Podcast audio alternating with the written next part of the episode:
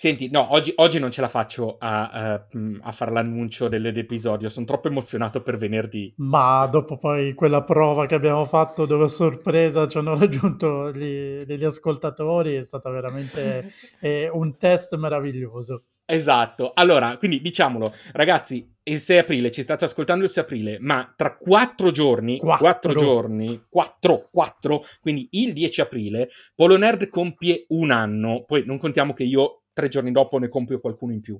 Il eh, primo dentino.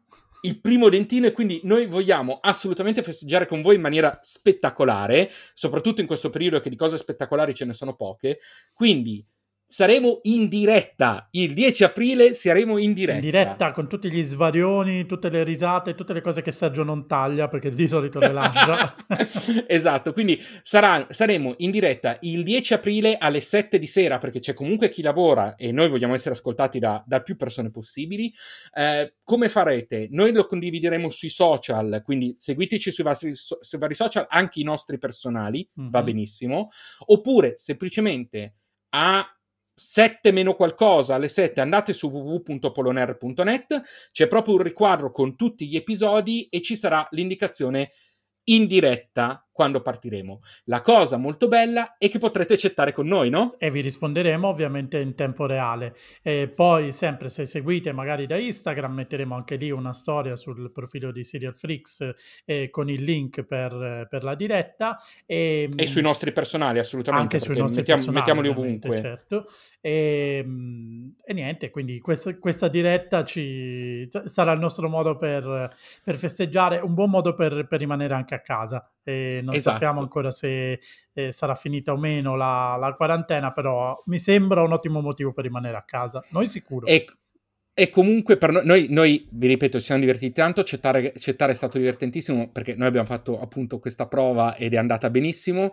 Eh, ci sarà tutto, ci saremo noi e ci saranno soprattutto i quattro pazzi con eh, uno zaino protonico sulle spalle perché per seguire l'onda dei film anni 80 che vi sta piacendo tantissimo si parlerà di Ghostbusters, il, il, film anni 80, uno dei film anni 80 per eccellenza, non voglio inimicarmi gli altri, però... quindi, ecco.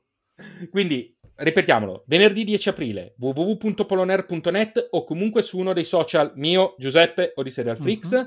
vi daremo il link. Ore 19. Eh, ore 19 in punto, noi saremo già online un pochino prima, quindi vedrete eh, il link un pochino prima. Eh, mi raccomando, venite, chattate con noi, vi aspettiamo, sarà una cosa divertentissima, speriamo, ma lo sarà se ci sarete anche voi a chattare con noi. Intanto un bellissimo episodio per allietarvi e poi vi aspettiamo per la diretta. Adesso andiamo a raggiungere Matteo che parliamo di, di un maestro come pochi altri. A venerdì, vi aspettiamo.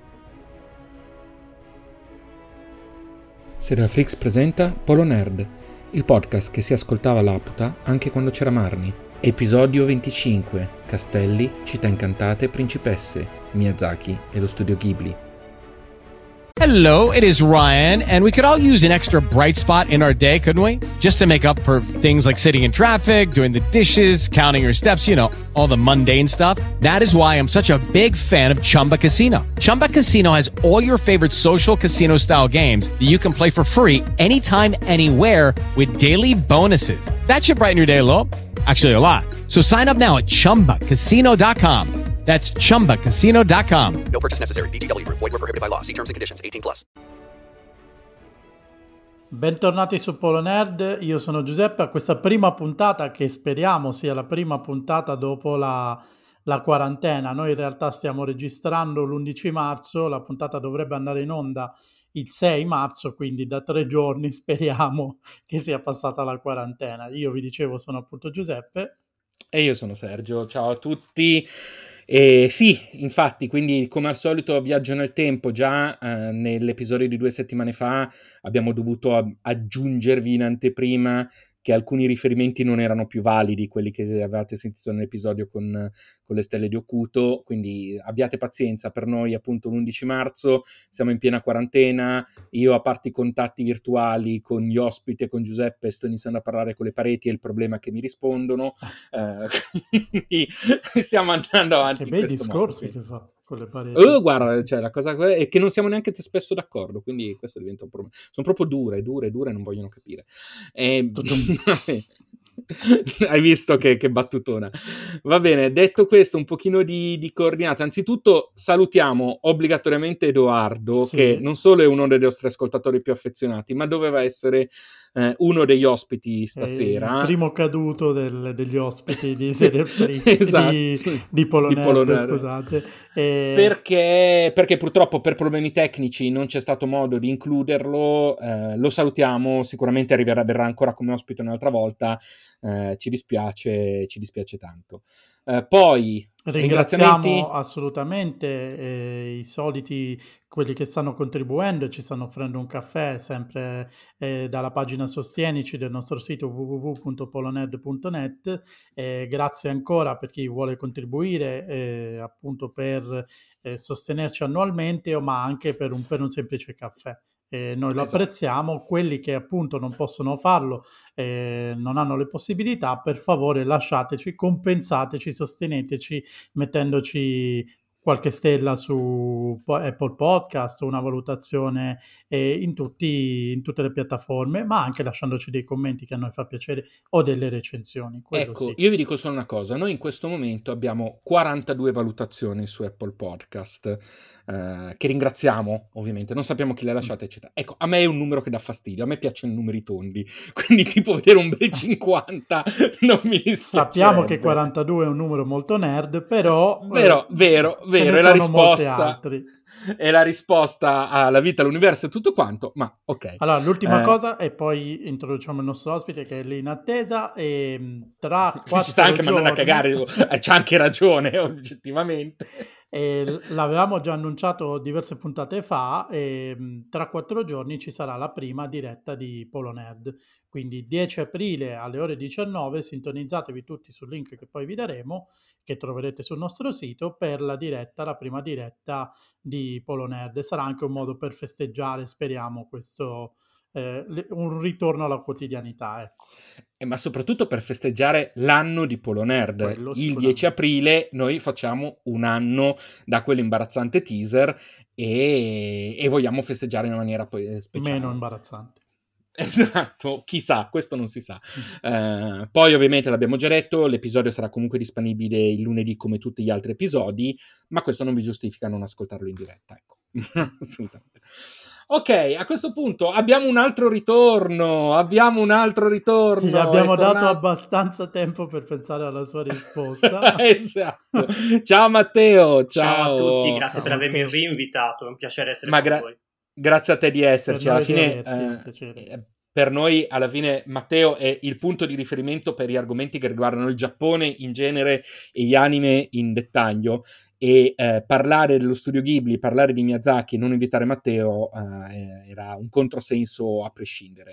Eh, detto questo, però, però mm. non è che c'hai un pass generico valido per sempre, devi di nuovo giustificare la tua presenza qui. È una risposta chiaramente e ovviamente molto semplice. Uno dice Matteo è il, è il giappanofilo, quindi viene invitato automaticamente, invece no, quello che non sapete è che dalla mia ultima apparizione c'è stato un, un, un arco, un torneo come nei migliori anime, da quale io sono uscito vincitore dopo, dopo numerose battaglie e, e, tante mosse speciali e da qua sono uscito vincitore. E questo mi ha dato appunto la, la possibilità di tornare almeno per oggi quanto come esperto di, di Miyazaki o dello studio Sto... Ghibli più in generale. Mm. Sto ecco. iniziando a pensare che tu abbia sabotato Esatto, Edoardo. stavo pensando la stessa cosa. Questo torneo... cioè, sto iniziando a pensare questo. Mm, dovremmo approfondire, dovremmo approfondire. Va bene ragazzi, allora un po' di spiegazioni. Perché un episodio su Miyazaki e Studio Ghibli oggi? Eh, perché ehm, Dovrebbe semplicemente completato. Da, l'arrivo delle, eh, dei film dello studio Ghibli su Netflix. Netflix abbiamo già visto che ha fatto un enorme lavoro di eh, distribuzione di, anima, di, anime classici oltre che di materiale nuovo. Eh, mm. Effettivamente lo studio Ghibli era una mancanza molto grossa nel parco della, della piattaforma. Noi stessi abbiamo e... fatto la puntata su Evangelion proprio perché Netflix lo, con Matteo stesso, proprio perché lo mise Netflix.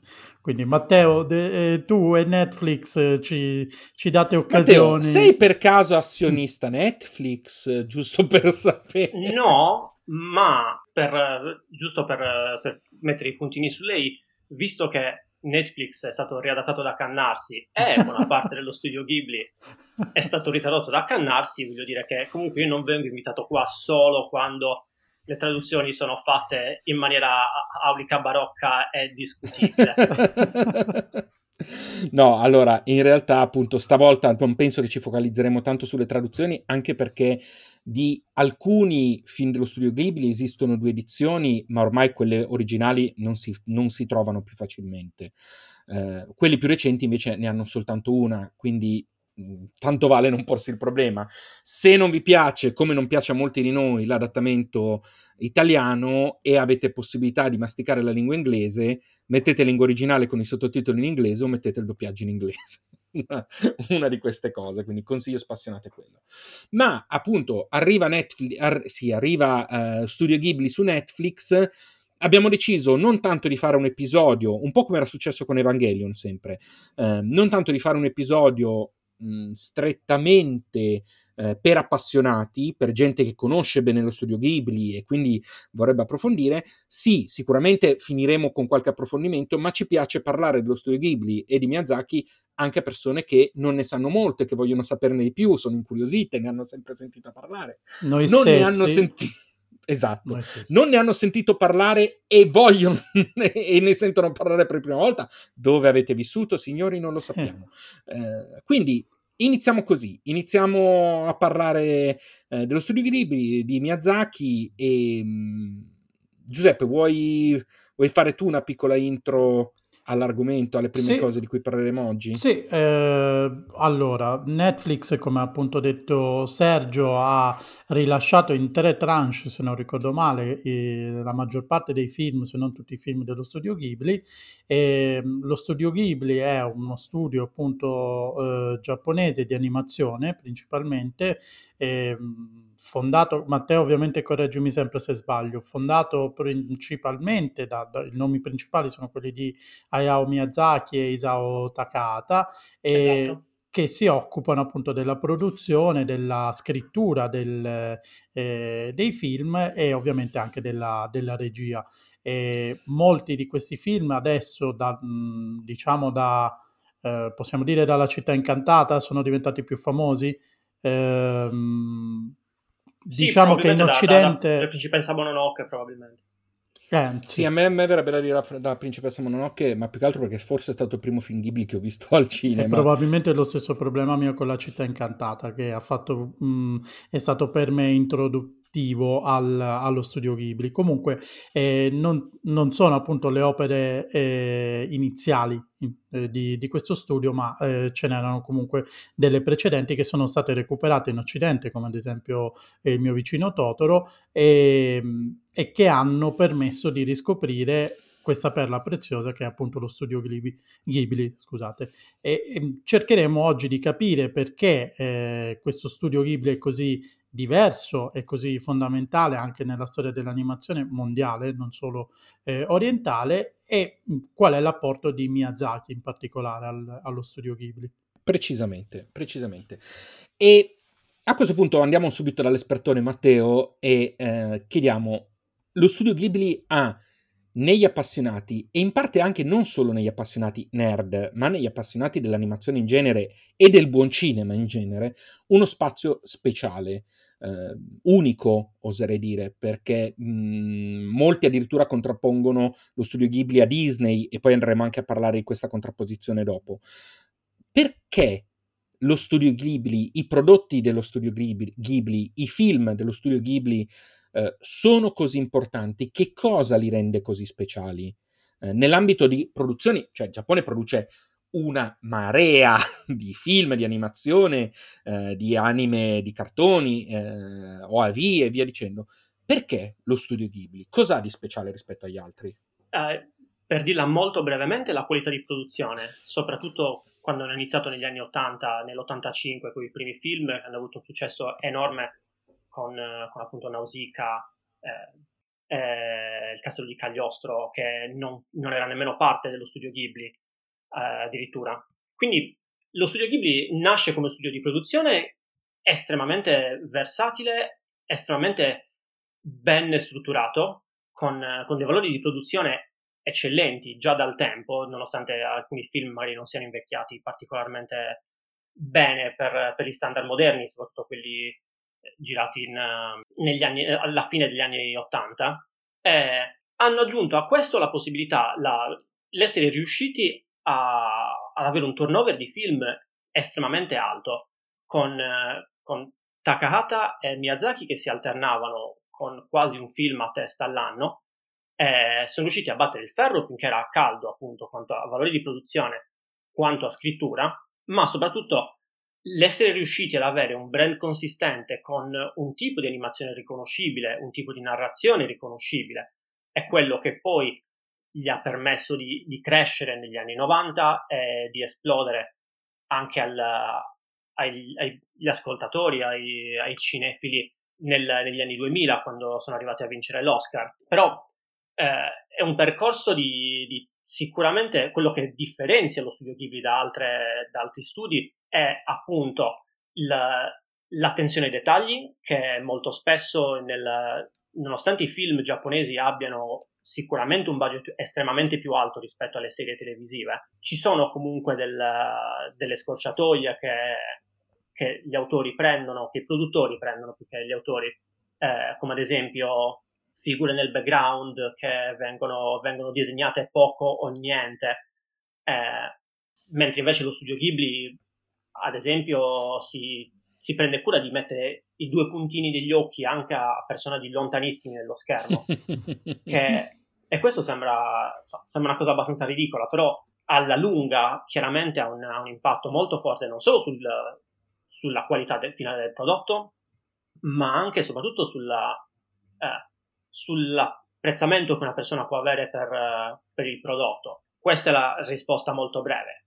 Poi sul, sul come e sul perché lo stile sia diventato riconoscibile, allora lì è tutto un altro discorso che va sul personaggio di Miyazaki, su quello di Takahata, e su come i due autori probabilmente per, sia per esperienze personali sia che per uh, sensibilità personali hanno deciso di sviluppare la propria, la propria arte e la propria direzione artistica. Perfetto, mi sembra estremamente c- completo come, come, primo, come primo approccio. approccio. Eh, una delle caratteristiche più interessanti dello studio Ghibli, Giuseppe, è il fatto eh, che non, è, non fa mai la stessa cosa, se vogliamo, detta in soldoni. Cambiano i toni, cambiano gli argomenti, eh, cambiano eh, le ambientazioni, cambia il messaggio che vuole essere trasmesso. Quindi ci sono tutti elementi comuni che citava Matteo, ma ha invece eh, una capacità di evoluzione costante, in cui poi magari ci sono degli argomenti o delle, eh, delle cose che in qualche modo ricorrono. Eh, il rapporto con la natura è più, che, più di una volta ricorrente in Miyazaki, eh, per, fa- per, dirne una, o l'aspetto musicale che eh, è fondamentale. Mm. eh, e in questo caso io sono anch'io riesco a parlarne perché ho un'intera compilation di, eh, di, di, della, della, musica scritta e composta da, da Joe Isaishi quindi assolutamente. Eh, però appunto ci sono dei punti, eh, dei punti comuni nel, nel de, delle evoluzioni nel, scusate, nel, nel, nel, degli argomenti, nello stile, ma nei argomenti soprattutto. Mm-hmm. Quindi abbiamo Nausicaa eh, che eh, ha un certo tipo di, un certo tipo di, di, di, ambientazione, ma poi abbiamo qualcosa di molto eh, intimista come Totoro. Mm-hmm ecco, io forse non so se la chiamerei proprio evoluzione quanto perché evoluzione a me perlomeno no, no, dà differenziazione. Ecco, sì. Differenziazione più che evoluzione, assolutamente sì. Proprio perché mh, c'è anche un'alternanza nei toni. Eh, la stessa sì, Mononoke sì, è un, un, film molto duro, eh, con tutto quel sangue, se, mh, soprattutto lo... Eh, successivamente, per esempio, pensiamo alla città incantata, che non è, è, è completamente su un altro tipo di, di sì, tono. Sì, sì, ho usato, ho usato, assolutamente il termine sbagliato, non evoluzione quanto differenziazione, cioè c'è la capacità di cambiare toni, eh, cambiare argomenti, cambiare ambientazioni da un momento mm-hmm. all'altro. Quindi abbiamo eh, eh, appunto da una parte Ponio, eh, dall'altra abbiamo la tomba delle lucciole, anche se da una parte abbiamo Miyazaki e dall'altra Takata, eh, abbiamo Porco Rosso, ehm, che comunque è un Porco Rosso, completamente... assolutamente quel, quel, quel, gioiello di Porco Rosso che eh, aggiungerei perché è uno dei miei preferiti, ovviamente. Eh, abbiamo be- il, il, Castello Errante di Hall, mm-hmm. che è ancora, che tra l'altro è secondo me una delle colonne sonore più belle. quindi ognuno di questi riesce a toccare argomenti a volte più magici. Eh, mi viene in mente anche semplicemente Spirited Away, la, la, la, città incantata, dove la magia e gli spiriti sono fondamentali, a volte invece molto più terreni come Si alza il vento, eh, in cui la parte magica è semplicemente lasciata all'aspetto onirico. Quindi non abbiamo veramente un punto comune se non, come diceva giustamente Matteo, lo stile di produzione la qualità e l'impegno. Ma secondo vogliamo. me c'è un, ci sono questi due aspetti, cioè convivono questi due aspetti ed è una, eh, secondo me, una caratteristica molto giapponese, appunto questa della, del bilanciamento degli opposti. È vero che parliamo di cose, eh, appunto di temi, di ambientazioni completamente differenti, ma al contempo la riconoscibilità di questo, come appunto diceva Matteo, di questo studio sta nel, ad esempio, nel eh, nel realismo delle, delle, ambientazioni, pur trattandosi di ambientazioni magari fantastiche o eh, non prettamente fisiche, come appunto quelle oniriche, e il tema della, della contrapposizione natura-civiltà, quello che dicevi tu, mm-hmm. questa è una cosa molto eh, giapponese così come certo. il, e, e, fa assolutamente riferimento al, allo shintoismo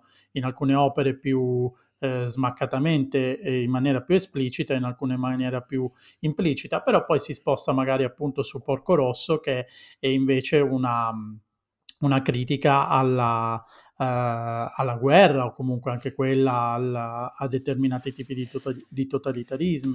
E quindi, Meglio porco che fascista. Esatto, che si riaggancia poi magari anche alla critica che viene fatta in, nel castello errante di Hall. Quindi eh, secondo me c'è una capacità di tenere, di bilanciare questi due eh, aspetti, che da una parte è vero rende tutti i film dello studio Ghibli differenti e allo stesso uh-huh. modo li rende assolutamente riconoscibili e riconducibili allo stesso studio, non solo da un eh, punto di vista tecnico. A tal proposito, infatti, vorrei, vorrei proprio aggiungere quanto a stili, tanto so che andremo poi a, a parlare più su Miyazaki che su Takahata. vorrei eh, vorrei in realtà spendere qualche, qualche, secondo appunto per, per lo stile eh, non solo realistico delle, delle, storie, ma anche della narrazione che, che usa Takahata nella Tomba per le lucciole, nella, uh, in uh, la, la, storia della principessa Kaguya, uh, che è mm. probabilmente uno dei film migliori che, che ha fatto.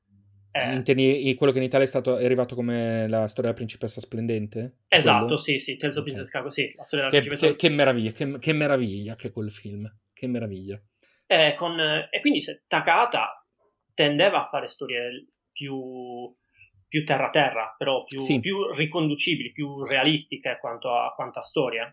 Poi c'è, una, c'è, il discorso di Miyazaki, su cui probabilmente andremo a, a battere presto, che è il, il discorso del, del, non solo del, del, realismo magico, ma anche e soprattutto del come, la, come i suoi film, quelli di Miyazaki, abbiano vari livelli di lettura che possono essere apprezzati sia da bambini come, come storie, come, eh, come, storie di bene contro il male in senso, in senso lato, mm-hmm. ma con, con, sfumature molto più grosse, molto, ad esempio Porco Rosso, che è una storia di, una storia di guerra, o eh, in, uh, in Kiki's Delivery Service, in cui c'è una storia di, di emarginazione, di, di, non riconoscimento del, uh, delle streghe, mm-hmm. da, quindi qualcosa contro il diverso. È lo stesso, ma tutti, ogni singolo film di Miyazaki ha una fortissima componente di una bella storia per bambini o per adolescenti o preadolescenti. E delle chiavi di lettura che poi vanno a essere apprezzati dagli adulti, magari a seconda visione, o, o semplicemente quando, quando, uno va a guardarli o a scoprirli da adulto, hanno, una, hanno tanto più da, da offrire rispetto alla, a quello che potrebbe essere di base un, un film per, per giovani. E, e, questo non è semplicemente un, un, un nerdeggiare sul, eh, sul, trovare meriti che, che possono, on, possono, possono, o non esserci, ma è proprio una questione di, di struttura narrativa creativa che viene, che viene data fortemente da Miyazaki. Tranne negli ultimi film, probabilmente, in cui il tono eh, essendo lui invecchiato, il tono si fa più serio, più adulto, eh, con, eh, con, l'ultimo film che, che, secondo me è assolutamente il, il, migliore che abbia fatto, bellissimo. che Si alza il vento in italiano. Bellissimo, bellissimo. Eh, che, che, per me è assolutamente un capolavoro, devo totalmente vincere l'Oscar, quello e non l'ha fatto.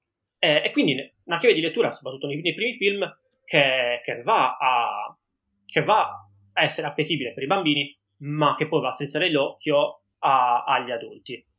Ma in questo caso io aggiungerei anche una cosa, che probabilmente perché molto banalmente il tipo di film che fa Miyazaki, ma comunque che fanno lo studio Ghibli, è un film per raccontare una storia, indipendentemente dal pubblico. Poi un pubblico di bambini, un pubblico di adolescenti riuscirà a beccare soltanto il primo strato, quello più immediato, quello più semplice, quello neanche magari a beccare tutte le sfumature, quindi a vedere appunto bene contro il male, ma semplicemente perché non vedono la sfumatura.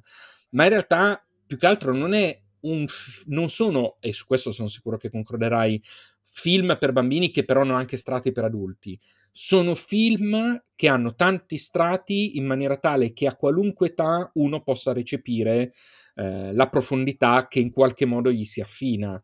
Uh, più che altro, anche perché mi sembra abbastanza lontano dal concetto dello studio quello di fare appunto film per, uh, per bambini in linea di massima, anche perché sennò la tomba per le lucciole, giusto per dirne una, anche se appunto è Takata, non sarebbe sicuramente adattissimo, ma penso anche appunto a Mononoke che è abbastanza, come diceva Giuseppe, è abbastanza, abbastanza cruento. C'è Quindi, anche eh, da dire che eh, spezza completamente con il canone dell'animazione giapponese che conosciamo, cioè ehm, l'animazione giapponese è totalmente diversa, basta pensare allo stesso Evangelion, al di là dei robottoni, ma in generale gli anime fino a quel momento, fino all'ingresso, all'arrivo del, dello studio Ghibli erano totalmente un'altra cosa, sono tuttora un'altra cosa, sono un, un genere totalmente diverso. E, ehm, Miyazaki forse riesce a occidentalizzare da questo punto di vista e forse per questo arriva di più l'animazione giapponese, almeno nella, nell'estetica. No, non sono sicuro di essere d'accordissimo su, su, questo. Sicuramente ci sono degli aspetti che sono, sono molto più facilmente eh, visibili dal, dall'ascoltatore occidentale, dalla, dalla persona occidentale media. Eh, però non, Miyazaki non credo che, che vada, a, vada, a, creare film specificamente con, con, in mente la possibilità di essere visto da un ascoltatore occidentale. Cosa ah, che no, invece... no, questo no, ah, cioè non, non, lo pensavo. No, no, intendeva, penso che Giuseppe intendesse che come stile in qualche modo risulta come risultato più appetibile, ma per, sua, per sue capacità intrinseche, non per intenzione. Sì. Ah, certo, quello, quello, sicuramente, anche perché la sua, la sua, base è quella di creare una, una fiaba, una, una, favola, più che una, una fiaba, quindi il, i valori poi sono quelli anche da noi. Sì, sicuramente, eh, ecco, se vogliamo lo studio Ghibli riesce a fare spesso e volentieri qualcosa di universale, eh, anche quando si appoggia a credenze, eh, come lo Shinto si chiama se non erro, eh, giapponese, riesce comunque a farle percepire, cioè anche quando tu hai a che fare con spiriti rappresentati alla giapponese, che sono completamente diversi dal modo in cui noi ci immaginiamo i fantasmi, i spiriti, le creature, eh, riesci comunque ad accettarli, anche se non fanno parte della nostra cultura. E non è facilissimo, perché noi siamo immersi nella cultura occidentale, siamo immersi nella cultura americana soprattutto, eh, e quindi conosciamo bene quel tipo di immaginario. Assorbire bene un immaginario che non ci appartiene e amarlo comunque eh, vuol dire che la storia che stai raccontando e il modo in cui lo stai presentando hanno un qualcosa che tocca corde universali a prescindere. Sicuramente questo è, è uno dei motivi, è anche uno dei motivi per cui lo studio del, dei, i film dello studio Ghibli sono così apprezzabili. Si è incartata la lingua mentre lo dicevo. Dall'emozione. Eh sì, vedervi così in chat mi... Eh, lo so, lo so, lo so. Facciamo no, io effetti. intendevo dall'emozione del, dei film, di pensare ai film Ghibli, non a noi, però vabbè. No, no, io proprio lo, parlavo di voi. Grazie, apprezzo molto e cercherò di non fare movimenti bruschi da questo momento. Forse gli ricordiamo Totoro e... eh, perfetto. E, ehm, tra l'altro, io, mm, voi non sapete, ma quando appunto noi avevo già detto, noi facciamo delle scalette molto di massima di solito, giusto per sapere alcuni argomenti che vogliamo toccare. Però quando abbiamo a che fare con qualcuno come Matteo, che è molto appassionato, diciamo che lui ci si lancia molto bene e riesce a produrre materiale che poi noi ovviamente andiamo a uh, cannibalizzare in una maniera indecente. E uh, tra i video che ci hai girato, uh, uno molto interessante era legato a come materialmente Miyazaki, ad esempio, produce le sue storie ed è molto affascinante vedere che spesso e volentieri la storia nasce in divenire, eh, quindi non c'è in mente una storia, ma ci sono in mente dei semplici fotogrammi, se vogliamo, delle scene, dei personaggi, una linea, ma poi il resto viene nel momento in cui va a fare lo storyboard.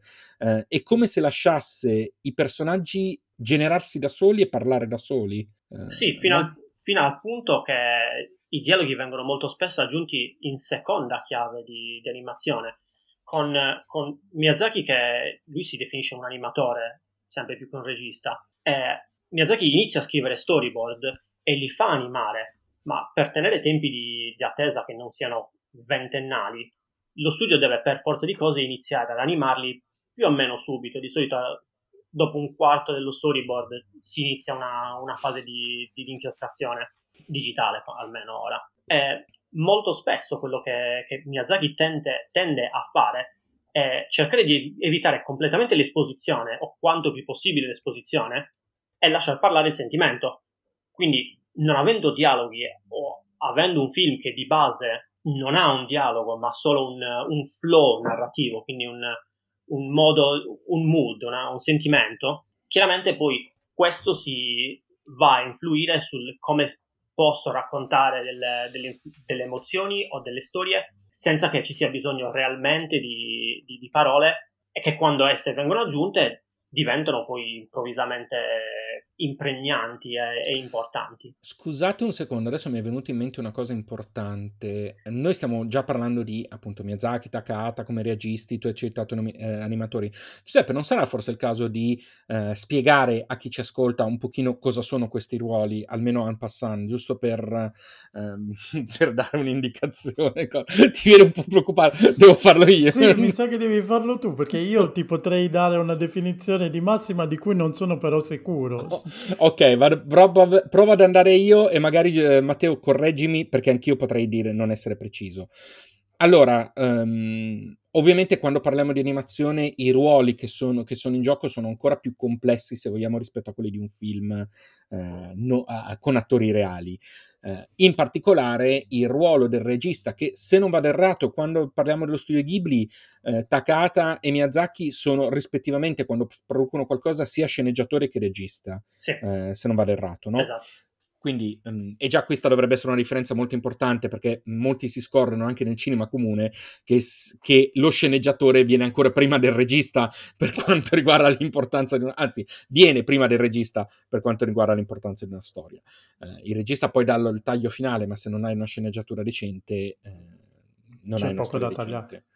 Esatto. Uh, in questo caso noi abbiamo la figura del regista e la figura dello sceneggiatore che sono una uh, un elemento unico. Ma cosa fa un regista barra sceneggiatore in un film d'animazione. Sostanzialmente, lo dicevamo poco fa, prepara gli storyboard, ovvero delle eh, schematizzazioni della storia. Ovviamente inventano la storia, ma poi preparano delle schematizzazioni della storia che sono praticamente tante piccole vignette in cui si dà l'idea di come la storia dovrà evolversi.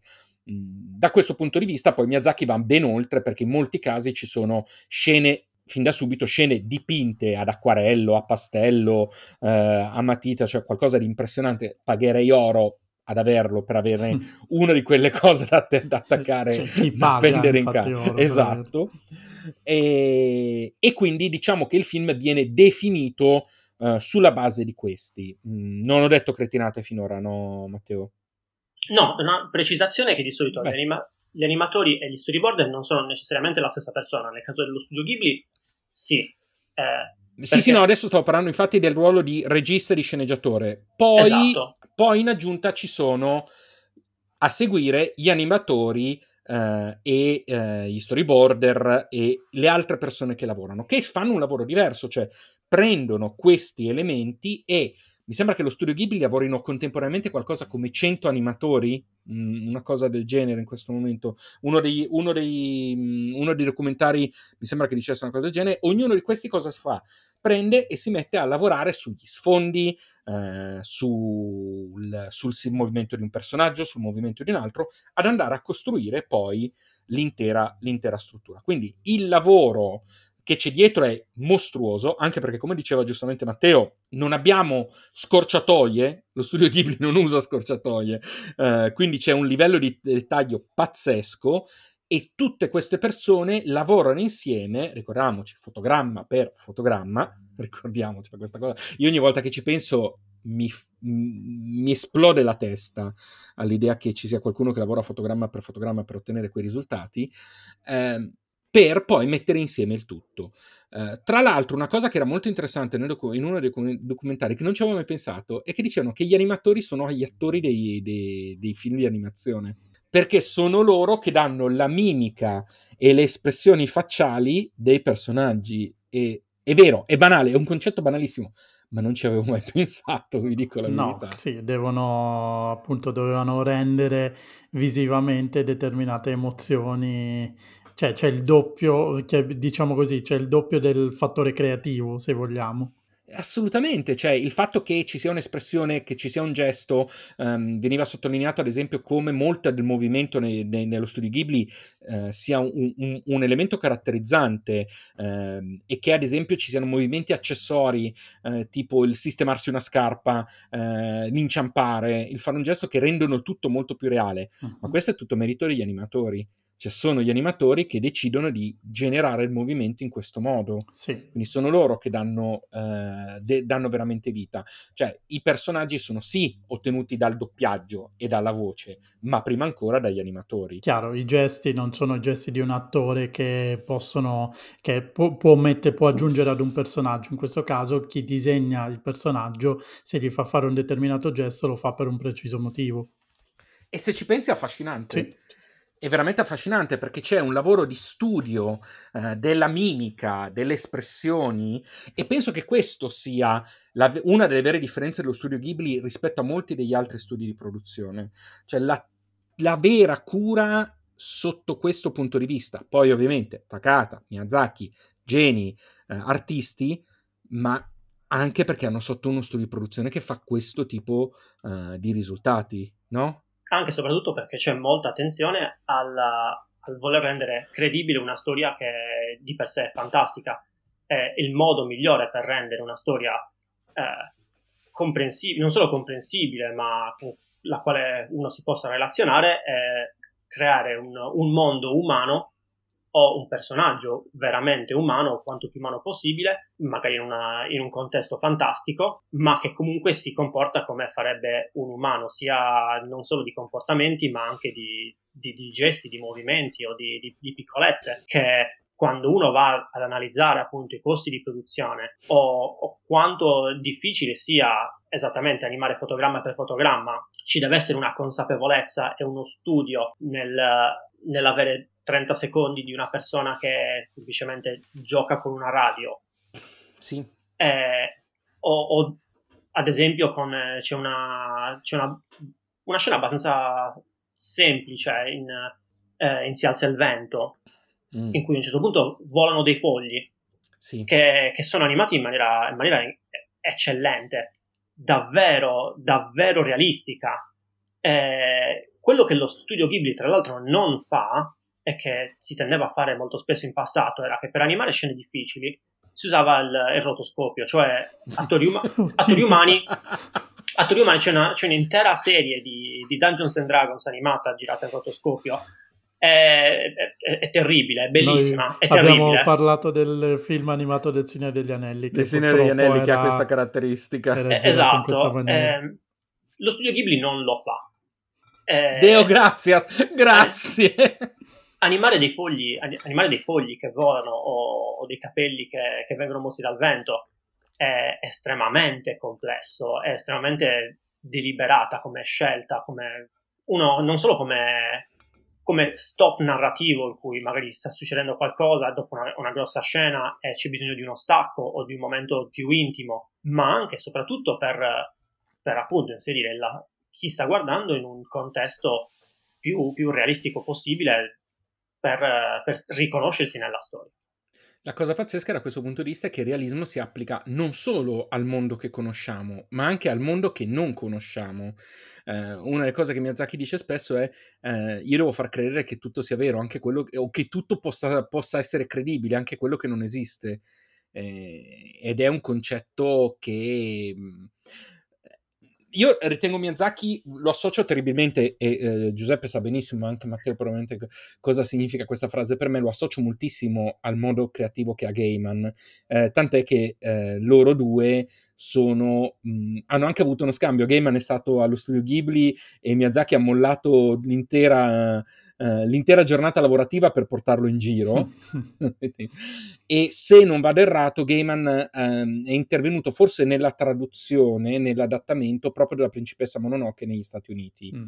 eh, se non vado errato, dovrei controllare, ma mi sembra mh, dopo aver vedere. Quindi c'è comunque un legame, cioè mh, Gaiman ama molto Miyazaki, eh, giusto per dirlo. E se ci pensate, il tipo di ehm, world building si utilizzerebbe in certi, in certe te- eh, situazioni è veramente molto simile. Cioè quella cosa di rendervi ehm, reale qualcosa senza dovervene convincere, ma mostrandovela in ogni dettaglio. Peraltro in uno, studio, in uno studio che appunto si caratterizza più per l'estetica che non per i dialoghi stessi, non che i dialoghi valgano meno assolutamente, però è chiaro che viene data più importanza appunto ai gesti, alle espressioni, a, eh, a determinati momenti in silenzio della narrazione stessa. E a proposito del world building, eh, una cosa che mh, almeno ho visto nei, eh, nei film che ho rilevato nei film che ho visto io, visto che appunto non, non ho una percezione completa, è quella di aver creato, è vero che ci sono dei protagonisti al centro della storia, però eh, i film che ho visto io perlomeno mi hanno sempre dato l'impressione di essere film corali. Anche i personaggi secondari non vengono mai dimenticati, hanno uno sviluppo completo. Eh, all'interno della storia, per cui sì, è vero, c'è ehm, la protagonista della città incantata, c'è il, principe, c'è il principe, perché poi alla fine in teoria sarebbe lui il protagonista nella principessa Mononoke, anche se il nome eh, farebbe pensare tutto il contrario, però c'è tutto un, un, contesto, un mondo attorno che si muove e che si sviluppa eh, coerentemente e molto bene anche in funzione del protagonista. Sì, sì, sì, sì. Eh, tra l'altro vi confermo mh, questa, questa, poi, poi, poi, questa cosa. Gaiman è stato, eh, ha, ha, fatto proprio l'adattamento, ha partecipato all'adattamento di Principessa Mononoke e poi il suo nome è stato tolto dai credits perché lo studio Ghibli aveva chiesto che venissero tolti alcuni dei, dei nomi della Miramax che comparivano nell'adattamento e siccome Gaiman era un elemento esterno è stato considerato eh, spendibile e, rimu- e, e hanno, hanno, pensato di, di toglierlo dall'elenco, però lui ha partecipato all'adattamento in America di, di, questo.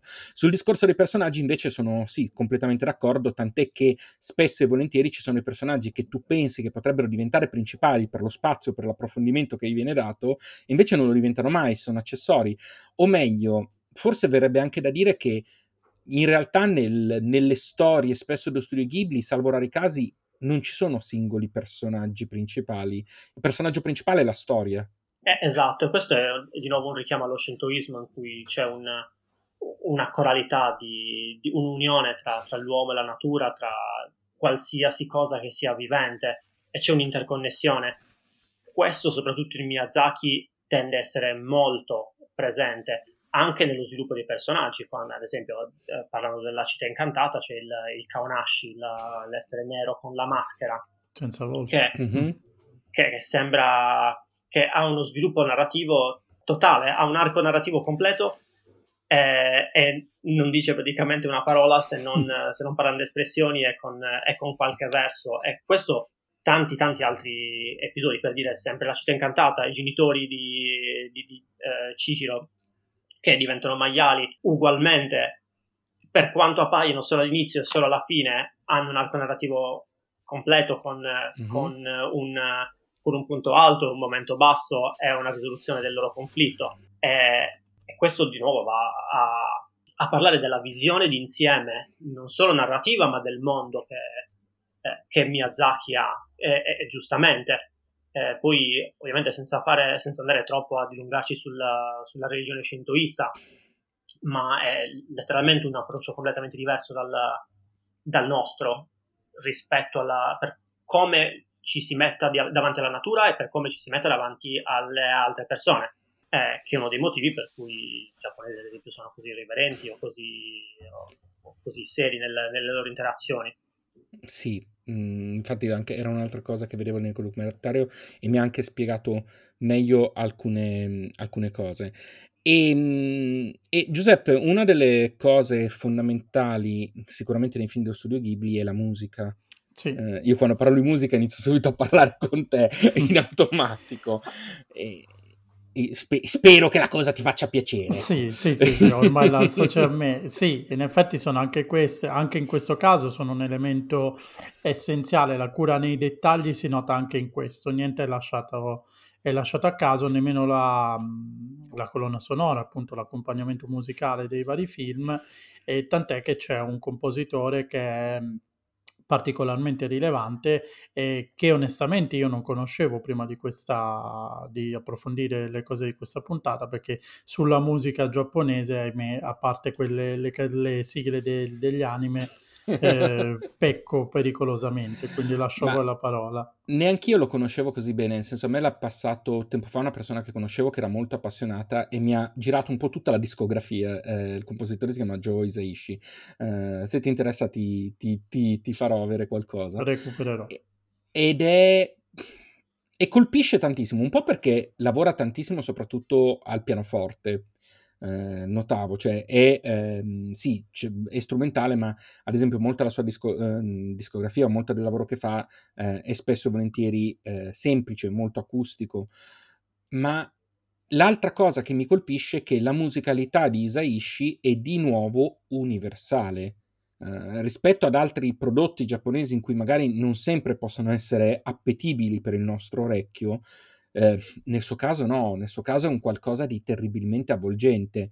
Io, e già riprometto che lo metterò nel, mm, nei dettagli dell'episodio sul sito, quindi andate assolutamente ad ascoltare, la musica di Laputa, eh, che è appunto composta da Isaishi e si trova su YouTube anche semplicemente la musica, è qualcosa che metà delle volte che l'ascolto mi fa venire il magone per Isaishi, quanto è bella. Isaishi è un compositore eccellente.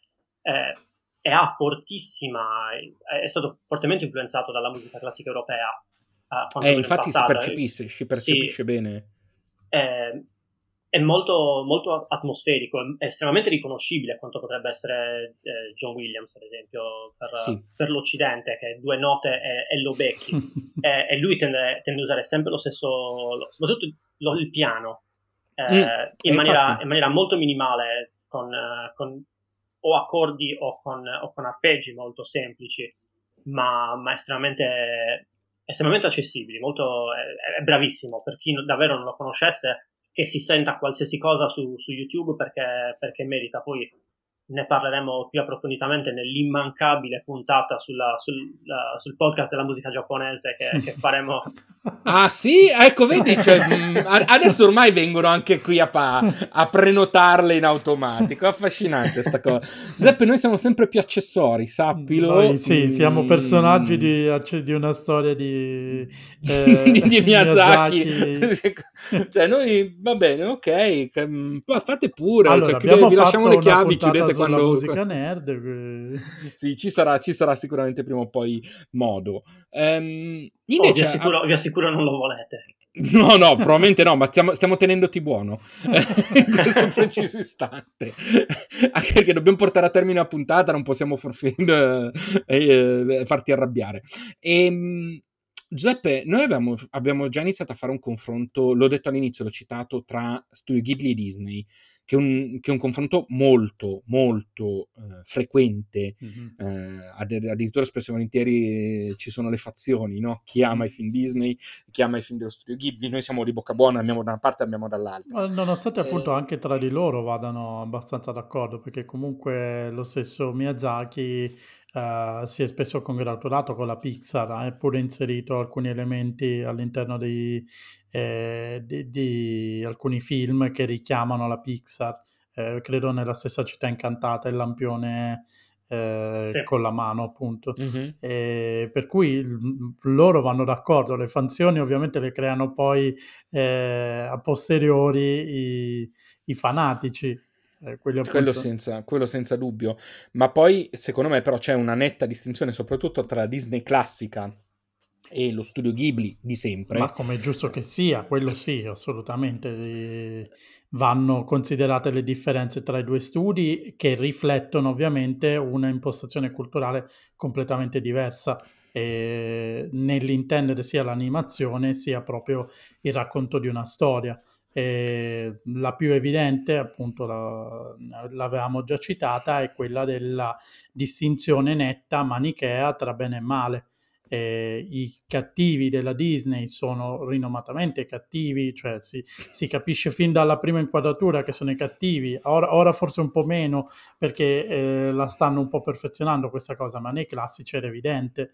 Sì. Io sarei stato un cattivo della Disney con la barba che ho, per cui, ehm, ma poi ovviamente non hanno sfumature. Ehm, sono... Ti ci vede un po' da fare Jafar. Eh, infatti, vedi. Ma sai che stavo esattamente pensando a Jafar?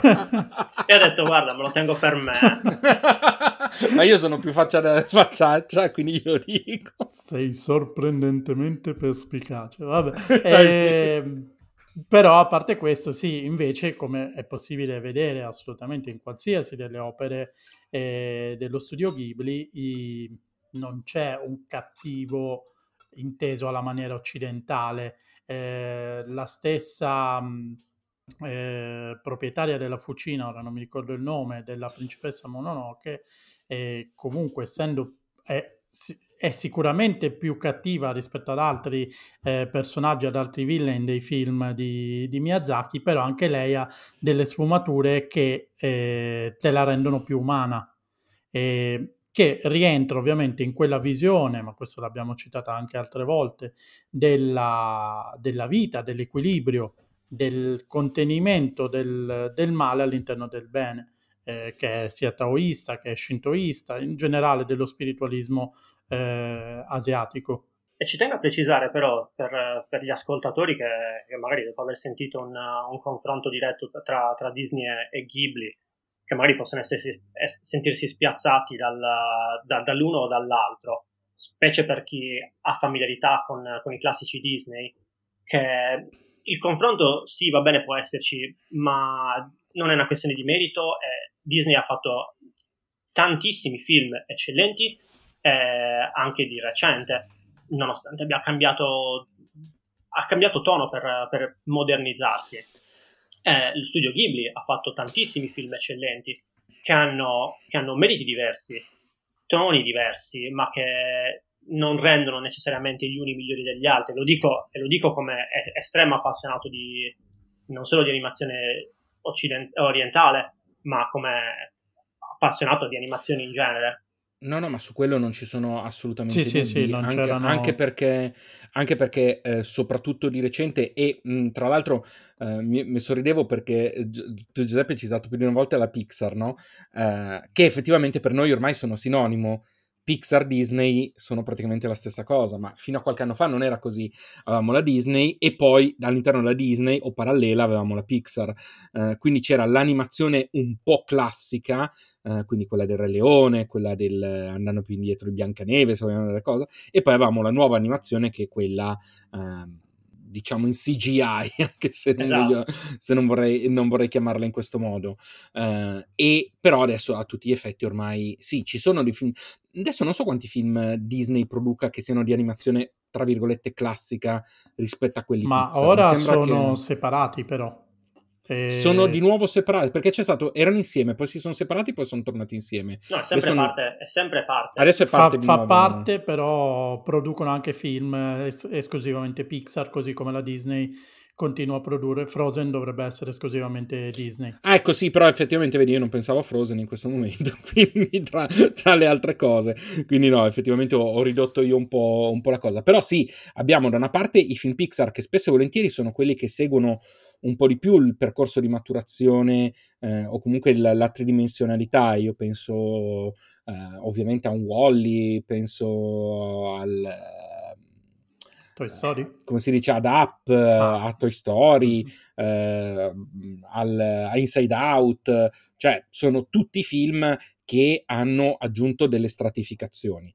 Poi hanno sicuramente una cifra stilistica occidentale che nulla a che vedere con quella dello Studio Ghibli, però indubbiamente nei tempi più recenti il livello qualitativo, siamo molto fortunati a vivere in questi anni eh, da questo punto di vista, se il coronavirus non ci ammazza tutti. Tranne perché- Beh, beh, anche lì abbiamo fatto un episodio apposta che sì, a volte sì, a volte no, ma qualcosa.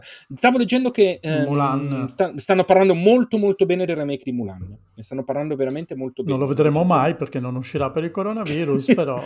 lo, lo vedremo in, lo vedremo in un video. Però ne stanno parlando veramente molto bene. Quindi io che tra l'altro Mulan è uno di quelli che non ho visto e che magari dovrò Male, male, male. recuperare. È molto bello. Eh, eh, però dicono che sia molto molto bello anche l'adattamento quindi come vedete anche lì si sta facendo un bel percorso Eh, Vo- e comunque E se Dimmi, stiamo dimmi. chiudendo il discorso Disney... sì se vuoi aggiungere qualcosa Eh, sì, no- giusto un libro che vi consiglio se vi interessano questo genere di argomenti che si chiama Le anime disegnate, il pensiero nei cartoon da Disney giapponesi, che è un libro di Luca Raffaelli e Ok. spiega molto bene le differenze e i punti in comune e soprattutto le ehm, eh, influenze culturali relative ai due tipi di animazione. Quindi se vi capita E- recuperatelo. magari mettiamo poi mi, mi dai il link che Mhm. magari lo mettiamo a disposizione nel- nei dettagli dell'episodio così almeno possono andarselo a cercare sempre sul sito eh. vi ricordiamo che adesso tutte queste informazioni le trovate sul sito e non più nel, nel riquadrino sul vostro, sul vostro eh, sulla vostra app di, di podcast Ehm, allora, abbiamo detto che ehm, prima eh, Matteo citava il fatto che, ad esempio, Miyazaki adesso che è invecchiato eh, ha iniziato ad avere dei film più seri, forse anche più malinconici eh, rispetto ai primi. Eh, proprio perché lui, comunque, nei suoi, nel suo percorso, nei decenni, ha cambiato anche il focus dei personaggi, cioè aveva avuto una crescita anche nei personaggi che aveva come protagonisti, no? Certo, eh, i suoi personaggi sono invecchiati, eh, sono diventati più grandi con lui.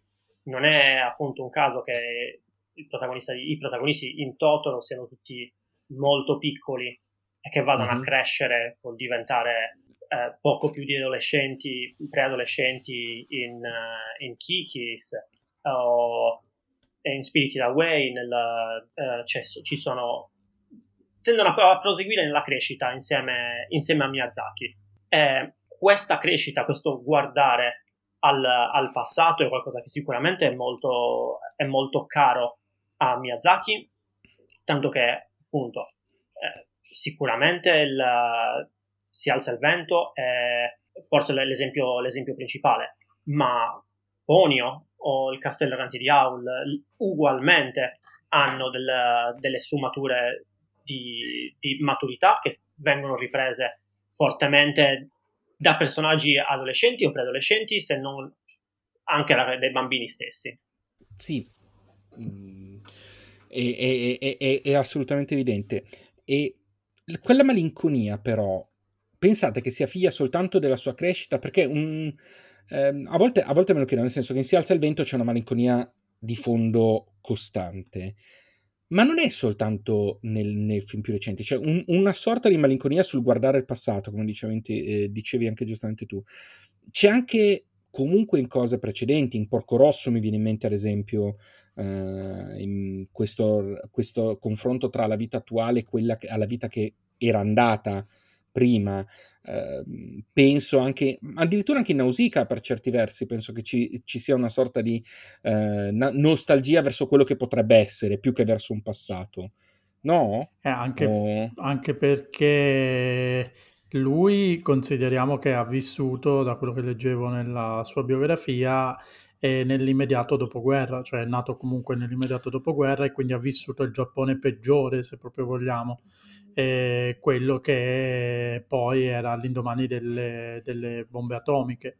Quindi la ricostruzione post bellica è mm, tremenda, quindi non lo so che, in che misura, forse un sentimento di nostalgia, mm, di malinconia, di malinconia, di malinconia più che, nostalgia, malinconia. Mm. Sì, sì, sì. Infatti penso che quello, cioè quello lo, sento, lo percepisco tanto eh, in, ogni, in quasi ogni film, anche, anche, in Mononoke se vogliamo c'è questa malinconia eh, che è legata molto all'avanzamento della, eh, della modernità rispetto alla perdita eh, della natura, no? quindi c'è comunque una malinconia perché l'impressione che sia irrefrenabile a prescindere quell'avanzamento e che quindi ci sia una perdita imminente, quel, quella consapevolezza che stai per perdere qualcosa che non puoi fare nulla eh, per, per, evitare di perderla.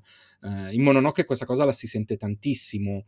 Eh, in Laputa, eh, no, eh, sì, mh, mm, sì, in Laputa eh, c'è la malinconia pro- di una delle protagoniste, della ragazza, nel momento in cui sta invecchiando, perché in qualche modo rassegnata all'invecchiamento che sta avendo finché poi non viene eh, ringiovanita. Cioè, c'è sempre questo tono, questo tono. E poi la malinconia, ovviamente, del castello, eh, scusate, in. Ehm, nel castello, nel castello errante di Hall eh, con eh, la eh, come si dice, con il castello che ha abbandonato eh, la crescita della natura, quindi la bellezza che è cresciuta sulle rovine e poi la malinconia che viene fuori dalla distruzione della bellezza. Però non ha... Per dirti, eh... anche in Laputa stesso c'è mm-hmm.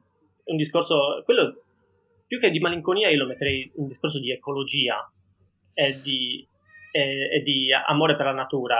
Uno dei, uno dei video che vi ho mandato appunto mostravano come eh, all'inizio di Laputa ci fosse il logo del, del, WWF. Sì, sì, sì, assolutamente. Però quello che dico è che in alcuni pa- momenti la consapevolezza della potenziale perdita o mh, la necessità di alcune cose eh, aggiunge quel retrogusto di malinconia. Eh, legata poi ad altre cose, quindi in questo caso legata ovviamente all'ambientalismo, all'amore per la natura, in altri casi al, te- al, tempo passato che non ritorna, in altri casi a qualcosa che potresti stare per perdere, ma c'è sempre questa vena malinconica che in qualche modo porta un'ombra con sé, anche nei momenti belli. Però, no? Giuseppe, mi sembra... Eh, sì, dicendo... non a caso eh, hai citato però i t- tre film in cui appunto lo scontro tra natura e civiltà è particolarmente rilevante.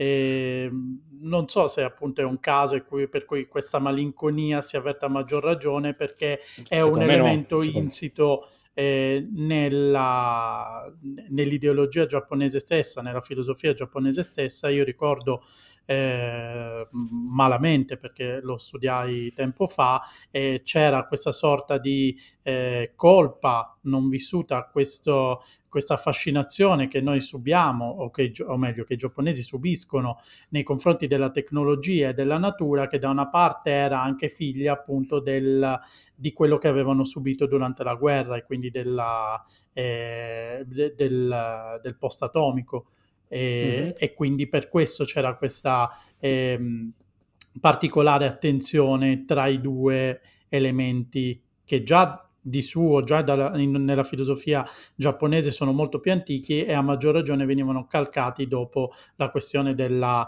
eh, delle bombe atomiche e secondo me post Fukushima la stessa cosa. Mm-hmm. Sì, sì, sicuramente, sicuramente, questo è un aspetto uh, che influenza tantissimo. Non, mh, mm, però, ad esempio, se penso a un Porco Rosso in cui comunque c'è uh, una nostalgia verso ovviamente anche la semplice identità sua uh, e i rapporti che aveva passa- nel passato, perché uh, comunque la trasformazione, la maledizione che l'ha portato a, uh, a, essere quello che è, gli ha fatto perdere completamente tutta la sua vita passata. anche in Si alza il vento c'è eh, una malinconia legata alla perdita, che è un po' la perdita dell'amata, eh, un po' il, il, sogno buttato via, cioè la, il momento in cui eh, finalmente costruiscono gli aerei che decollano e partono, e poi c'è quella frase non ne tornò nessuno, eh, è drammatica da questo, da questo, punto di vista, no? Eh, quindi sì, sicuramente c'è pesantemente il discorso ambientalismo moderno, eccetera, ma secondo me c'è anche appunto una questione innata di quella consapevolezza che c'è sempre una perdita da qualche parte, in qualche modo. Perfettamente d'accordo, sì, sto riguardando la lista un po' dei film, giusto per... per in effetti sì, Ponio ha, ha caratteristiche simili, Arietti, eh, un film che, che, è stato...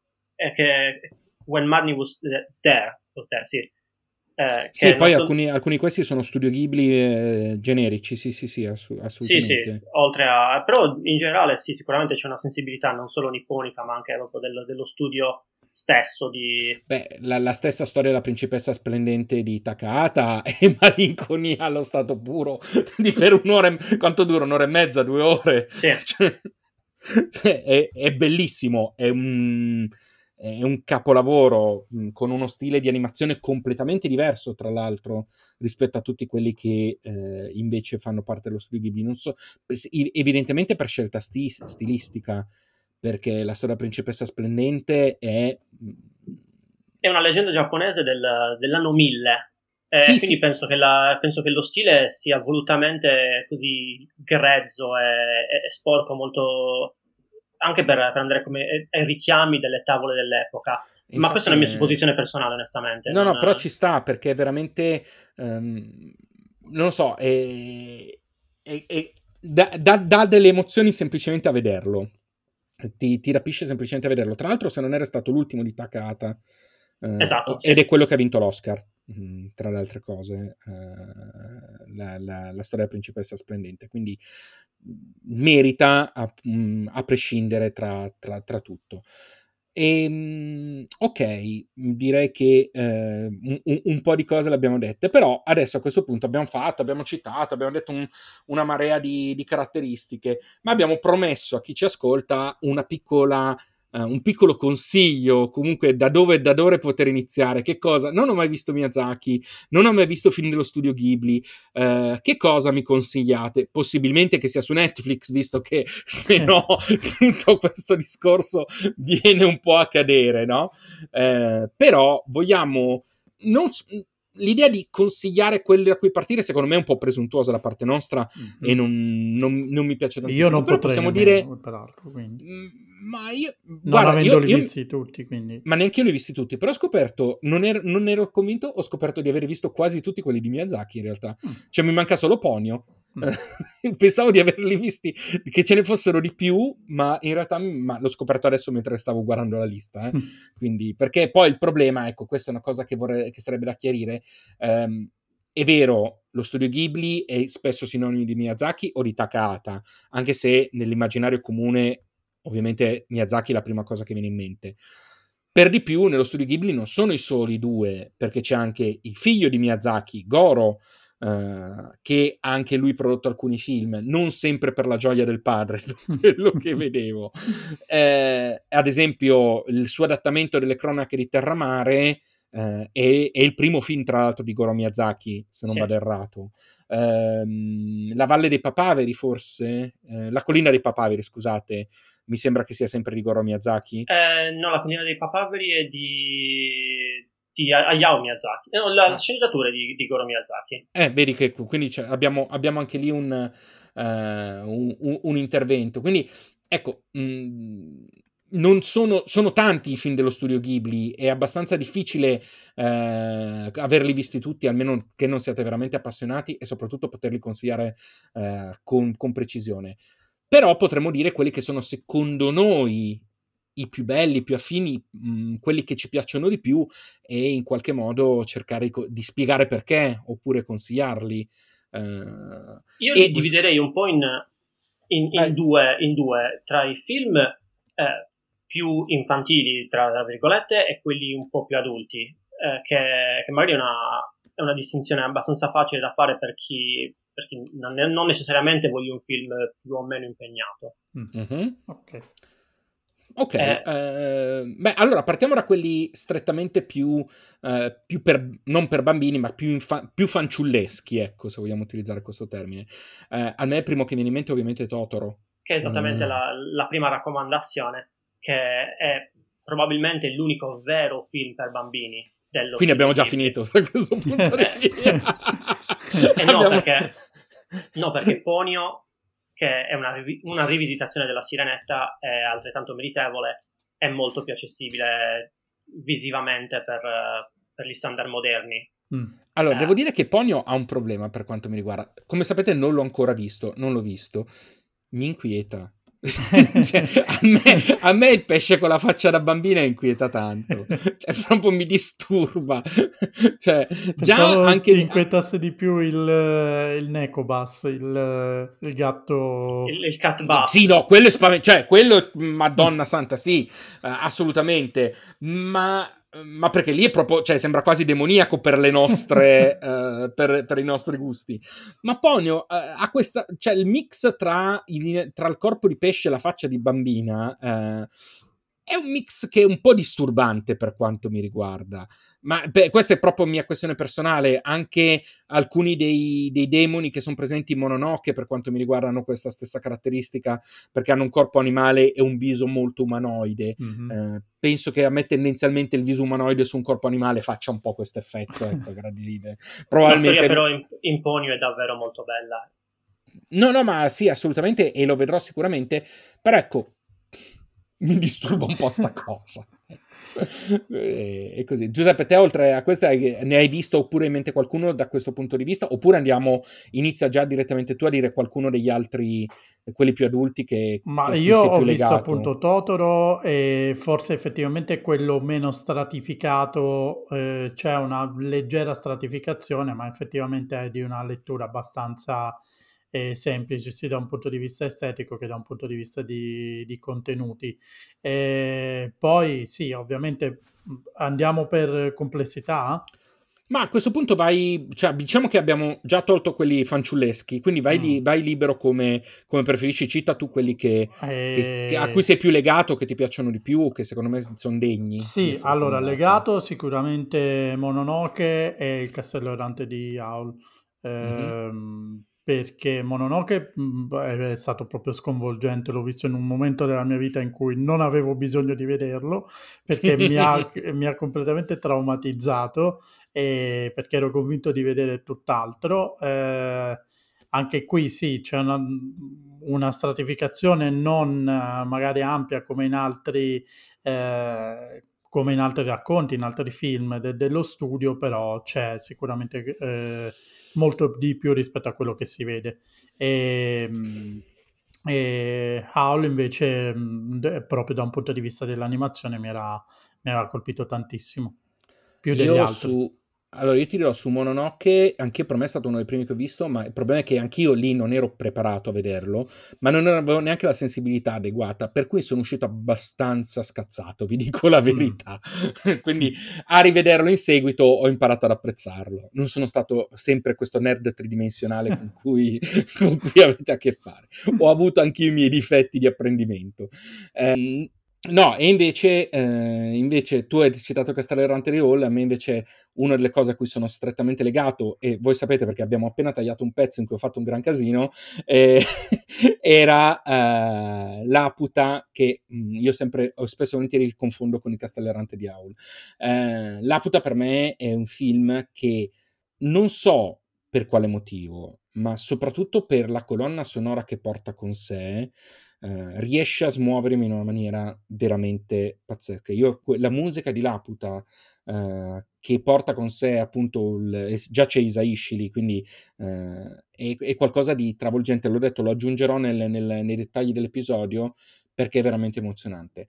Poi, se devo dire i miei preferiti a livello generale, oltre a questo punto di vista, sicuramente Porco Rosso eh, e sicuramente Si alza il vento, mh, senza, senza, ombra di dubbio. Si alza il vento è di una poesia eh, e di un'emozione incredibili. Eh, e Porco Rosso, Porco Rosso e Porco Rosso. Matteo, tu vuoi aggiungerne qualcuno? Vuoi aggiungere pareri? Beh, sì, io metto La città incantata sicuramente, che è vincitore dei premi Oscar, quindi è molto accessibile, è molto ben, ben, ben creato. Eh, il mio preferito in assoluto è Si alza il vento, che è, che è un capolavoro di film. Ma tengo davvero tanto a raggiungere quello che in italiano è la storia della principessa splendente, che abbiamo già citato più volte, e come, come menzione speciale anche Kiki consegna a domicilio, che, che, che, è film, che, è un film, leggero ma davvero tanto godibile. Sentite, facciamo una, una cosa, io vi, vi, elenco un attimino i film che sono sullo studio di Netflix, che sono disponibili su Netflix da questo momento.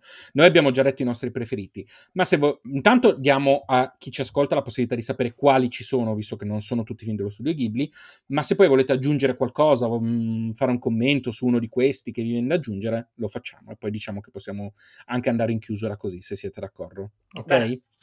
Allora, il primo è Laputa, e vabbè, io l'ho, l'ho già detto, e, ripeto, a parte le mie confusioni derivate dal, dal, dall'essere chiuso in casa, no, non è vero, dal rimbambimento, Laputa è un film molto, molto, molto emozionante eh, per quanto riguarda la musica. Poi per il resto è una trama abbastanza semplice anche perché è dell'86, quindi niente di particolarmente frequente, recente. Di Totoro l'abbiamo già detto, mm-hmm. è appena è subito dopo. Kiki l'ha appena consigliato Matteo, eh, questa storia di questa strega che deve eh, pian piano finire di acquisire i propri poteri e di fare esperienza, sostanzialmente. Eh, Pioggia di ricordi, io non so cosa sia. So. È uno dei film di Takahata, uno di quelli più, più eh, legate alla realtà. È un, film, è un, film, carino, è una storia che sarebbe potuto essere tranquillamente un, un film. È un film ah, con, attori. Con, con, attori, invece, invece, non lo è. È la storia di una, di una ragazza uh, single che, che, lavora come impiegata d'azienda eh, e si trova in viaggio verso, verso la campagna a un certo punto. Eh, è molto carino, però insomma, se, avete, se dovete fare una scelta, probabilmente è uno di quelli che io non, ai quali non darei priorità, nonostante sia, sia sicuramente godibile. Ok, mm. Ro- poi abbiamo Porco Rosso, io l'ho, l'ho, già citato. Tu Giuseppe l'hai visto Porco sì, Rosso? Sì, sì, sì. Eh, vuoi, vuoi, vuoi, vuoi, dire qualcosina su... È bello, era uno di quelli che avrei messo appunto con uh, magari più per, per adulti, eh, non tra quelli per, uh, per, bambini, nonostante anche qui la stratificazione non sia eh, moltissima, però è uno dei primi che ho visto tra l'altro del, dello studio Ghibli, Ghibli forse il primo, il primo o il secondo. E chiaramente è, è facile cioè mi ha preso facilmente per via delle sue, eh, del suo intento pacifista e soprattutto antifascista. Eh, c'era, c'era, poco da fare. Sì, è un gran bel film Porco Rosso. Sì. È un gran bel film, è scritto bene, mm, un, ha un personaggio che è assolutamente ammaliante, eh, quindi bello, veramente bellissimo. Poi abbiamo Si sente il mare, di nuovo non so cosa sia, quindi... Eh, si sente il mare è una, è una, storia d'amore, di nuovo anche questo di Takahata, molto, molto legato alla realtà con, con, poca, eh, con, pochi elementi fantastici. Eh, anch'esso è, è, carino, ma è uno di quelli che viene considerato uno dei film minori. Mm. Ok. Poi c'è I racconti di Terramare, che eh, l'abbiamo citato prima, adattamento di almeno una parte eh, dei romanzi di Ursula Le Guin, Le Guin, non so mai come si pronuncia. Eh, primo film di Goro Miyazaki ehm, mi sembra che sia abbastanza gradito a livello generale. Io non l'ho visto, quindi non sono in grado di esprimermi al riguardo. A me onestamente eh, Terramare è quello che è piaciuto di meno in assoluto di tutti i film eh, Ghibli. Mm. Però okay. non, sono, non, sono, un grandissimo fan di, di Goro Miyazaki. Anche la serie che, che, fece, che penso sia su Amazon Prime in Italia, mm. eh, quasi sicuro, eh, si chiama... non mi ricordo più, eh, Aronia, giusto? Ok. e anche quella era... Eh, ok. ok, Vabbè, se proprio dovete. Poi c'è Nausicaa, che è il primo, addirittura se non erro, mm, è il film con cui è nato lo studio Ghibli per molti versi, no? Uh, a, a, nel, nel, momento di produzione è stato fatto insieme da uh, prodotto insieme da Miyazaki e Takata e così hanno fondato lo studio Ghibli, se non vado errato da qualcosa che ho letto. Uh, qui esatto. sì, lo dà appunto dell'84 e probabilmente poco prima della fondazione, probabilmente a seguito di quello hanno fondato il... E, e infatti, studio. E tra l'altro, per quanto sia così vecchio, è un film un... che anche visivamente comunque ha una bellissima modernità, oltre ad avere degli settoni giganti, mostruosi, spaventosi. Però è un, è un, bel film, è, è un'ambientazione, diciamo, post-apocalittica, distopica, se vogliamo, se vogliamo dare un'indicazione, eh, e in cui il messaggio ambientalista è molto forte. Mm, sicuramente uno di quelli in cui, in cui, è sicuramente più forte. Di sì. Mononoke ne abbiamo parlato tantissimo, mh, mm, già, già, per un bel po'.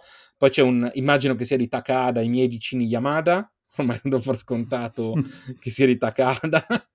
Lo è, eh, lo è. Questo, è. questo è molto carino, eh, molto, uno dei più leggeri del, del, dello studio Ghibli eh, soprattutto di Takahata, eh, segue la vita di una, di una famiglia giapponese eh, che mi ricordo molto poco, l'ho visto da, da, parecchio tempo, non lo vedo da parecchio tempo, però è, ci accontentiamo molto, del fatto che è leggero. Ci accontentiamo sì. del fatto che è leggero.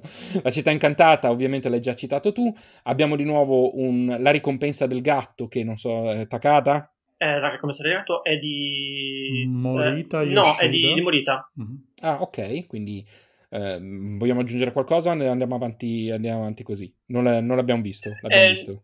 Sì, è una specie di seguito spirituale del, di, di, un altro film che si chiama Whisper of My Heart o Whisper of the Heart, mi sembra si chiami ah, I sospiri del cuore. I sospiri del cuore, sì, sì, l'ho sentito in, in italiano. Che tra, eh, l'altro è, che tra l'altro sì, effettivamente è più, è più avanti, ce l'abbiamo, Sospiri del cuore del 95 e Ricompensa del gatto del 2002. Ecco, vanno, mm. presi, vanno presi un po' insieme come, come, come duetto, funzionano anche se tra i film più leggeri dello studio Ghibli è considerato tra i film minori ma sì, carini da vedere, magari non la mia priorità.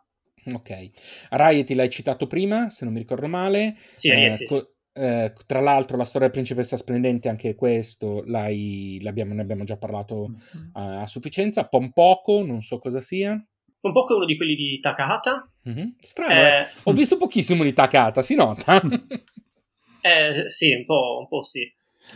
Tanto di Takahata non so se l'hai, se l'hai evitato volutamente, ma la tomba per le lucciole che... No, non l'ho ancora, non, ah, ancora, ancora trovato, non, ancora non l'ho ancora trovato in elenco. Perché no, non, va in ordine No, perché non va su Netflix, perché non va su Netflix. La tomba per ah, le luci non c'è su Netflix, ecco perché non lo sto elencando. Ah. Stavo guardando l'elenco e non c'è la tomba delle luci. Forse arriva ad aprile? Dovrebbero arrivare... No, no, no, no, no. sto guardando l'intero elenco, di compreso ah, okay. quelli che arrivano ad aprile, eh, o che sono arrivati ad aprile, noi mm-hmm. stiamo uscendo il 6, quindi adesso è il primo aprile. No, eh, la tomba per le lucciole o delle lucciole non è, non è, l'elenco, quindi sono giustificato. Tra l'altro la tomba delle lucciole l'ho visto eh, e vi dico anche di più, non ci ho pianto. Eh, male, io l'ho visto due volte, ho pianto due volte. io l- perché mh, La tomba per le lu- delle luci, che è veramente un film che mette in scena qualcosa di straziante, letteralmente straziante, io l'ho trovato talmente mh, cioè ho empatizzato con la perdita di sentimenti dei, del protagonista finale.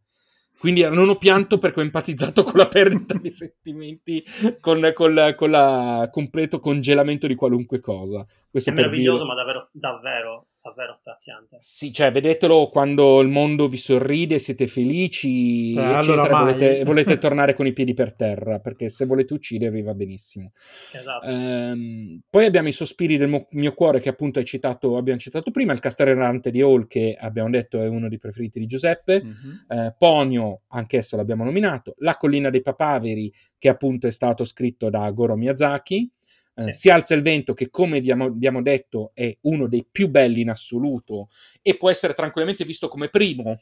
Mm, secondo me eh, è sicuramente è anche uno dei film meno appunto ehm, meno carichi della parte fantastica e quindi potrebbe arrivare a più persone secondo me in alcuni sì, aspetti. E infine, quando c'era Marnie, che non mi ricordo di chi sia, però l'ho visto al cinema. Mm. Io non l'ho visto. Quando c'era Marnie è anche, anche uno dei, dei, miei preferiti. È, è, un adattamento di un libro, eh, non mi ricordo l'autrice, eh, di un libro inglese vittoriano, quindi cioè, lo stile è molto, molto sì. vittoriano anche, nel, anche in quello. È un film davvero bellissimo, molto toccante. Molto bello e allora, nulla raggiunge la tomba per lucide, però qualche, qualche, buon grado di commozione anche in quando c'era Marni si raggiunge, si raggiunge, si raggiunge sì. parecchio. Quindi, sì, sì. Però ecco, un altro bel film. Secondo me, ecco, quando c'era Marni è un buon film per avere, un, a parte i film di Takata, uno sguardo su dei buoni film dello studio Ghibli che non sono di Miyazaki. Sì. Se, se, se vogliamo, veramente molto, molto, molto bello. Va bene ragazzi, eh, io direi che abbiamo fatto una gran bella panoramica, abbiamo parlato tanto come al solito, io ho detto più cretinate del solito, il che non è facile. eh, direi che speriamo di avere dato un bel po' di indicazioni a chi ci ascolta. Uh, se vi è piaciuto l'argomento, se volete approfondire qualcosa di specifico, magari scrivetecelo, mm-hmm. uh, che ovviamente precetteremo Matteo uh, per, per la, parlarne la posta del, dettaglio. Del cuore, come i sospiri del volete, cuore. I sosp- eh, esatto, o se volete in dettaglio che si parli di più di Takata, visto che appunto noi anche per conoscenza personale, eh, sia mia che di Giuseppe, magari siamo appunto focalizzati di più su Miyazaki, eh, ma sappiamo quanto Matteo scalpiti per parlare di Takata, per cui se vi interessa tantissimo che si approfondisca anche il, il, di più il, i film di Takata, dice, dite, ditecelo e lo faremo assolutamente. Um, prima di ringraziare Matteo, Giuseppe, le coordinate? Allora, ci trovate ovviamente su www.polonerd.net, ve l'avevamo già detto, dove potete trovare tutte le puntate andate in onda finora e ovviamente questa puntata. Trovate la sezione dedicata agli ospiti, bellissimo, molto carino, sez- con tutti i link relativi agli ospiti, e una sezione dedicata agli autori che saremo io e Sergio, per cui trovate i nostri link lì. Ovviamente, ah, sì? Sì, ovviamente la Dai. sezione Sostienici, che è quella più importante di cui abbiamo parlato all'inizio. E, e, e Bon è questo. Ci trovate su tutte chiaramente le piattaforme di streaming audio. Questo. Esattamente. E um, vi ricordiamo di nuovo la diretta tra quattro giorni, sì. mi raccomando. Quattro giorni se ci state ascoltando oggi, eh, giorno d'uscita. Uh, ringraziamo a questo punto Matteo, grazie come sempre grazie, di farci sentire degli ignoranti mostruosi. Grazie ancora a voi per avermi ospitato, è sempre un piacere parlare di, di Giappone, di nerdeggiare con voi. Pensavo Sicuramente... stesse dicendo grazie per aver ignorato. ignorato. ignorato così, a cavolo. E ehm, ovviamente Matteo sicuramente tornerà quantomeno uh, durante l'anno per qualche, per qualche altro argomento, uh, tanto ormai lo sapete. E Giuseppe, grazie. Grazie a te Sergio e grazie a voi per averci ascoltato. Grazie, alla prossima, ciao, ciao. a tutti. Guardo i bambini e cerco di vedere le cose come le vedono loro. Se ci riesco posso creare qualcosa che abbia un appeal universale. Riceviamo forza e incoraggiamento guardando i bambini. Penso che sia una benedizione il fatto che io possa farlo e che io possa girare film in questo mondo caotico. Polonet è un podcast ideato e prodotto da Giuseppe Capuano e Sergio Ferragina. Se volete sostenerci o semplicemente contattarci trovate le informazioni su www.polonet.net o comunque nei link dei dettagli dell'episodio. Vi aspettiamo giorno 10 aprile, mi raccomando, per l'episodio speciale in diretta alle 19 e invece tra due settimane con il 26esimo episodio regolare dal titolo Guida Galattica per ridere nerd, Monty Python, Douglas Adams e gli altri. Ciao! Hello, it is Ryan, and we could all use an extra bright spot in our day, couldn't we? Just to make up for things like sitting in traffic, doing the dishes, counting your steps, you know, all the mundane stuff. That is why I'm such a big fan of Chumba Casino. Chumba Casino has all your favorite social casino style games that you can play for free anytime, anywhere with daily bonuses. That should brighten your day a little. Actually, a lot. So sign up now at chumbacasino.com. That's ChumbaCasino.com. No purchase necessary. VGW. Void were prohibited by law. See terms and conditions. 18 plus.